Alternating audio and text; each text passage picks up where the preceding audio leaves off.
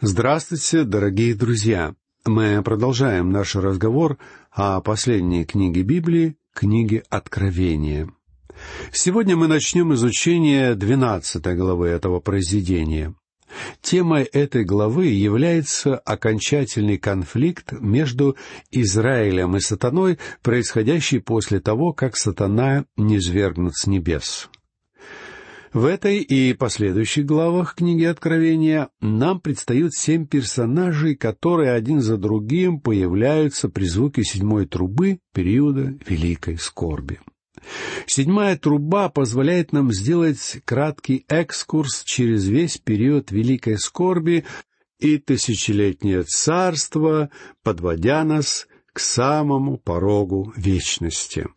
При этом очень много подробностей всех этих событий попросту опускаются. Однако здесь, в двенадцатой главе, эта недосказанность будет компенсирована тем, что нам будут представлены семь особых персонажей, которым предстоит играть ведущие роли в течение периода Великой Скорби. Эти семь персонажей двенадцатой главы являются образами, за которыми стоят реальные личности как земные, так и сверхъестественные. Иногда эти образы обозначают целые народы и их правителей. Поэтому понимание того, какие реалии скрываются за этими персонажами, является необходимым условием правильного толкования всей книги Откровения. Замечательную иллюстрацию этого мы с вами видим, когда встречаемся с первым из этих персонажей. По сути дела, Здесь мы подходим к самому трудному моменту в толковании книги Откровения. Весь сюжет, который строится вокруг этого первого персонажа двенадцатой главы. Один весьма известный богослов однажды сказал мне, что если кто-то даст ему толкование образа жены из двенадцатой главы Откровения, то он сумеет дать толкование всему остальному содержанию этой книги. Первоначально я воспринял эти слова как преувеличение, однако впоследствии я пришел к полному согласию с точки зрения своего знакомого. Я тоже уверен, что понимание образа этой женщины является ключом к толкованию всей книги Откровения. Ну а сейчас давайте прочтем первый и второй стихи и явилось на небе великое знамение. Жена, облеченная в солнце, под ногами ее луна, и на главе ее венец из двенадцати звезд. Она имела в чреве и кричала от боли и мук рождения. Самым важным вопросом в данном случае является вопрос о том, кем именно является эта женщина — быть может, вам известно, что римско-католическая церковь трактует образ этой жены как символ Богоматери. Сегодня большинство исследователей, находящихся под влиянием римского богословия, трактуют образ этой жены как образ церкви во все времена. Даже многие консервативные богословы следуют этому толкованию. Но кроме подобной неверной трактовки, есть также многочисленные примеры того, как различные секты усматривают в образе этой жены самих себя. Более того, я знаю примеры того, как отдельные женщины-служительницы претендовали на то, что именно к ним относится этот образ жены из двенадцатой главы книги Откровения. Однако все это, конечно же, очень далеко от действительности. Мы сможем легко опровергнуть все подобные утверждения, если только нам самим не захочется пойти по заведомо нелогичному и противоречащему здравому смыслу методу трактовки священного писания. Главными характерными образами, которые выделяют эту жену, являются луна, солнце и звезды. Эти образы имеют самое прямое отношение к народу Израиля, как мы можем легко убедиться, прочитав 9 и 10 стихи 37 главы книги «Бытие». Там нам приводится сон Иосифа. «И видел он еще другой сон, и рассказал его братьям своим, говоря, Вот я видел еще сон. Вот солнце и луна и одиннадцать звезд поклоняются мне. И он рассказал отцу своему и братьям своим. И побронил его отец его и сказал ему, что это за сон, который ты видел? Неужели я и твоя мать и твои братья придем поклониться тебе до земли? Как следует из этого отрывка, старый Иаков воспринял образы солнца, луны и звезд, фигурирующие во сне Иосифа, как образы, обозначающие его самого, Рахиль, а также братьев Иосифа. А впоследствии им всем, родоначальникам израильского народа, действительно пришлось склониться перед Иосифом, за исключением Рахили, которая к тому времени уже умерла. Образ этой женщины из 12 главы книги Откровения является знамением на небесах, хотя основные события с ней происходят на земле. Это, конечно же, не какая-то реальная женщина, это символ. Однако то, что происходит с этой женщиной, имеет самое прямое отношение к Израилю. Ибо именно Израиль дал жизнь Христу, которого олицетворяет рожденное этой женщиной дитя. На Рождество э, все мы часто используем строки шестого стиха девятой главы книги пророка Исаии, а также другие ветхозаветные стихи, относящиеся к рождению Христа. «Ибо младенец родился нам, сын дан нам, владычество на раменах его, и нарекут имя ему чудный, советник, Бог крепкий, Отец вечности, князь мира», — пишет пророк Исаия. Этот стих действительно относится к рождению Иисуса. Однако данный стих совершенно не касается нас с вами. Наоборот, данный стих имеет отношение к народу Израиля. Задумайтесь, кого имеет в виду в данном стихе пророк Исаия, говоря «младенец родился нам»? Думаете, он имеет в виду церковь? Ничего подобного. Имеется в виду народ Израиля. Совершенно очевидно, что Исаия говорит, обращаясь к израильскому народу, «Ибо младенец родился нам, сын да нам». Интересно, что как младенец он родился, но как вечный Божий сын он был дан. Причем надо понимать, что говорит Исаия вовсе не о Спасителе, а о правителе и царе, который придет, чтобы править своим народом владычество на раменах его. Это говорится не о Спасителе, но о том, кто придет с властью царя. В книге Откровения мы с вами еще увидим, как это произойдет. «И нарекут имя ему чудный, советник, Бог крепкий, Отец вечности, князь мира», — пишет Исаия. На этой земле не будет мира до тех пор, пока не придет Он. Павел пишет в первом послании к фессалоникийцам в третьем стихе пятой главы, что когда правители этого мира будут говорить «мир и безопасность», тогда внезапно постигнет их пагуба. Когда люди говорят о мире и безопасности, это всего лишь пустые разговоры, потому что человек старается достичь мира и покоя, двигаясь с ним не с того конца — Дело в том, что корень проблемы заложен в самом сердце человека. И только Иисус может дать людям этот мир. Он является князем мира. Пророк Исаия обращается к Израилю, когда говорит, что младенец родился нам. И именно этот образ использует в книге Откровения апостол Иоанн. Автор послания к евреям пишет в 14 стихе 7 главы ибо известно, что Господь наш воссиял из колена Иудина». Апостол Павел также пишет в послании к римлянам в четвертом и пятом стихах девятой главы. Израильтянам принадлежат усыновление, слава и заветы, и законоположение, и богослужение, и обетование. Их и отцы, и от них Христос по плоти, сущий над всем Бог, благословенный вовеки. Павел говорит именно об Израиле, но начинает с того, что формулирует вопрос, кто такие израильтяне? А ответ на свой вопрос апостол Павел дает так. «От них Христос по плоти». Женщина у колодца была совершенно права, когда узнала в Господе Иисусе Иудея, как мы читаем это в девятом стихе четвертой главы Евангелия от Иоанна. «Как ты, будучи иудеей, просишь пить у меня, самарянки?» Мы также читаем в книге пророка Михея во втором и третьем стихах пятой главы. «И ты, Вифлеем, Ефрафа, мал ли ты между тысячами иудинами?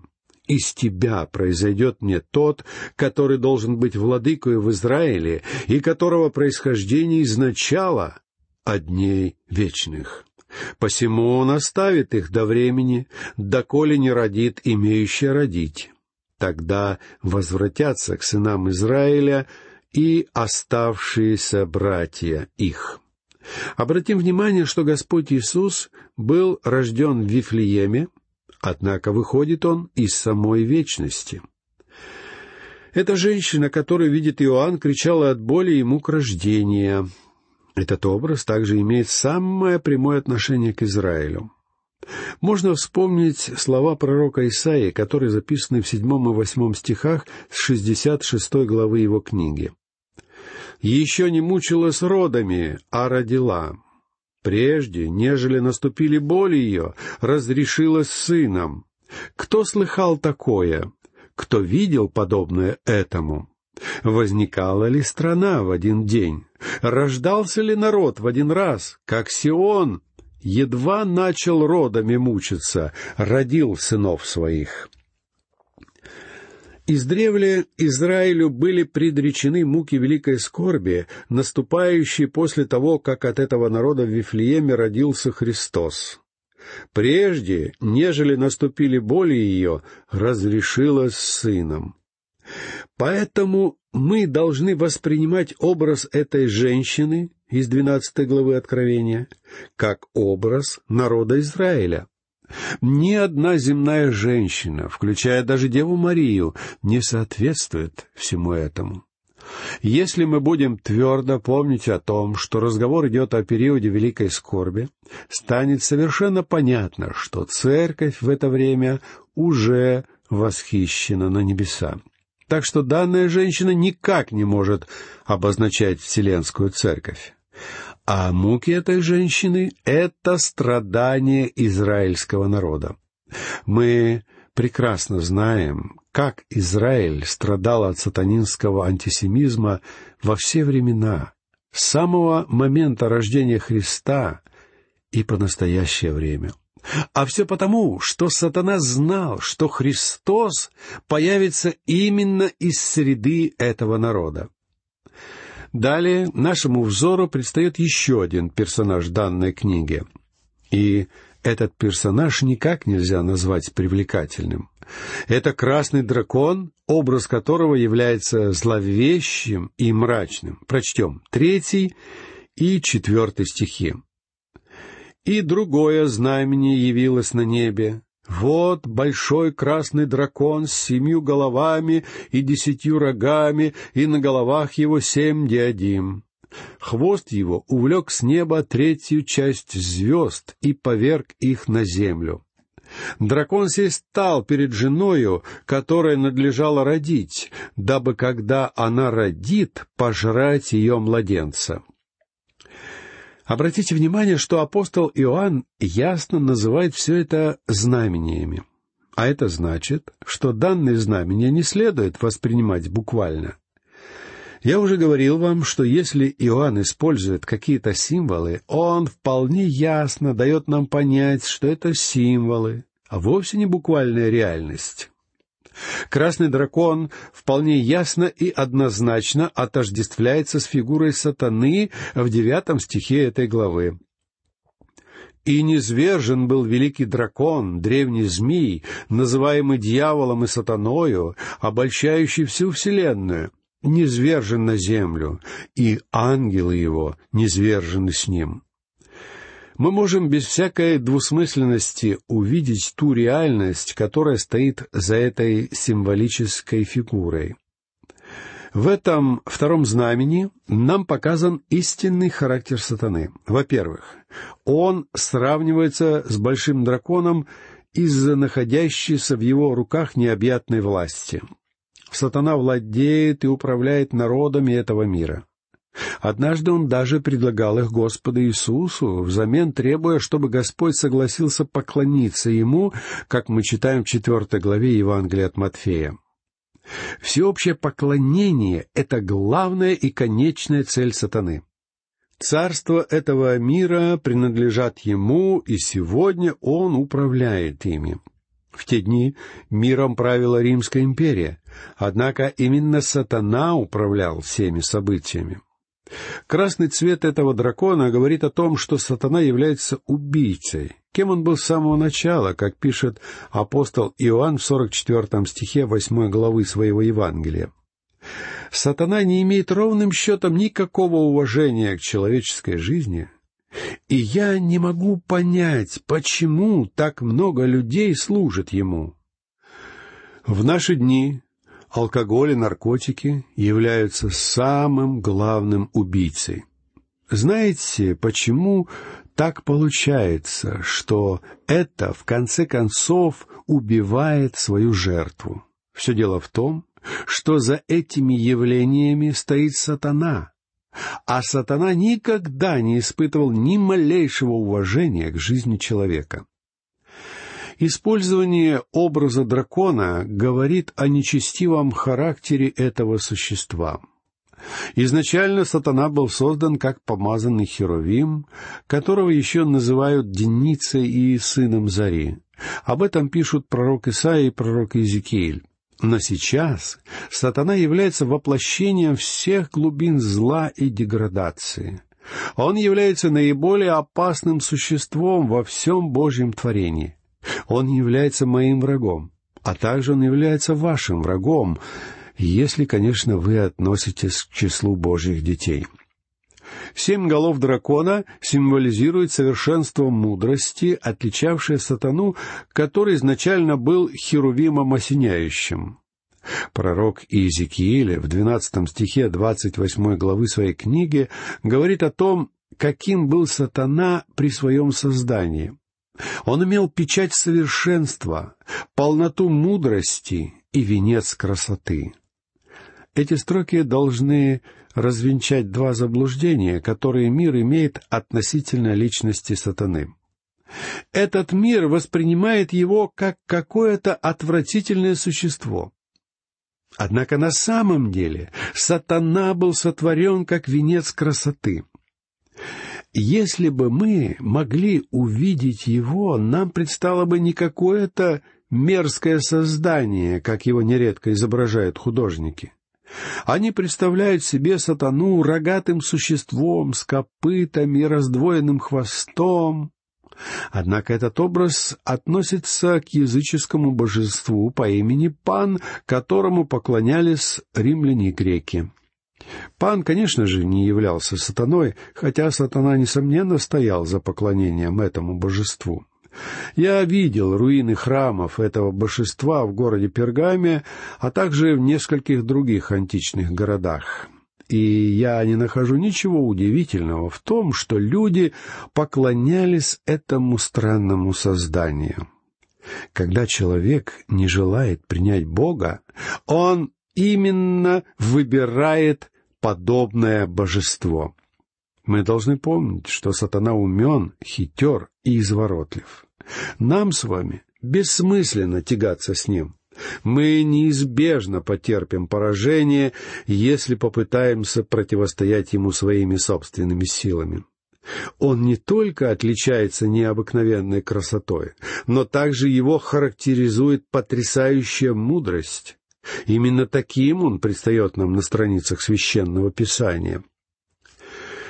Десять рогов красного дракона подразумевает окончательное разделение Римской империи, которую контролирует сатана и которая будет являться его окончательной попыткой подчинить себе весь этот мир.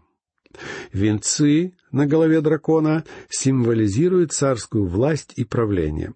Хвост этого дракона увлекает с неба третью часть звезд, что указывает на обширные масштабы противостояния сатаны и Бога, когда одна треть всего ангельского войства двигается к своей гибели, следуя за сатаной. Пророк Даниил говорит об этом в одном из отрывков своей книги, а именно в восьмой главе, которая по праву считается весьма сложной для толкования. После представления нам красного дракона апостол Иоанн вновь возвращается к образу жены. Мы читаем в пятом и шестом стихах. «И родила она младенца мужеского пола, которому надлежит пасти все народы жезлом железным. И восхищено было дитя ее к Богу и престолу его а жена убежала в пустыню, где приготовлено было для нее место от Бога, чтобы питать ее там тысячу двести шестьдесят дней. Этот младенец мужеского пола, конечно же, символизирует Христа. Мы без труда узнаем его здесь. Я надеюсь, что вы сумеете избежать ошибки отождествления этого младенца с церковью хотя некоторые богословы трактуют данный образ именно так. Дракон ненавидит младенца, потому что от самого начала было предсказано, что это дитя станет погибелью сатаны. Мы читаем в пятнадцатом стихе третьей главы книги «Бытие». «И вражду положу между тобою и между женою, и между семенем твоим и между семенем ее, оно будет поражать тебя в голову, а ты будешь жалить его в пету. Христос придет, чтобы низвергнуть всякое противостояние себе, поразить всех своих врагов и поставить на колени всякое сопротивление Богу на нашей земле. Как он добьется этого? Он поразит их жезлом железным и сокрушит их, как сосуд горшечника. Это будет путь силы. Однако нет иного пути, чтобы победить все зло в мире, кроме как с помощью силы. Как еще Иисусу Христу удастся прийти к власти в этом непокорном Ему мире? Путь силы является единственным способом, как может быть низвержено противление Богу. И в результате Господь Иисус Христос будет править миром, как мы узнаем далее в книге Откровения. А сегодня мы завершим нашу лекцию, и я попрощаюсь с вами. Всего вам доброго, до новых встреч.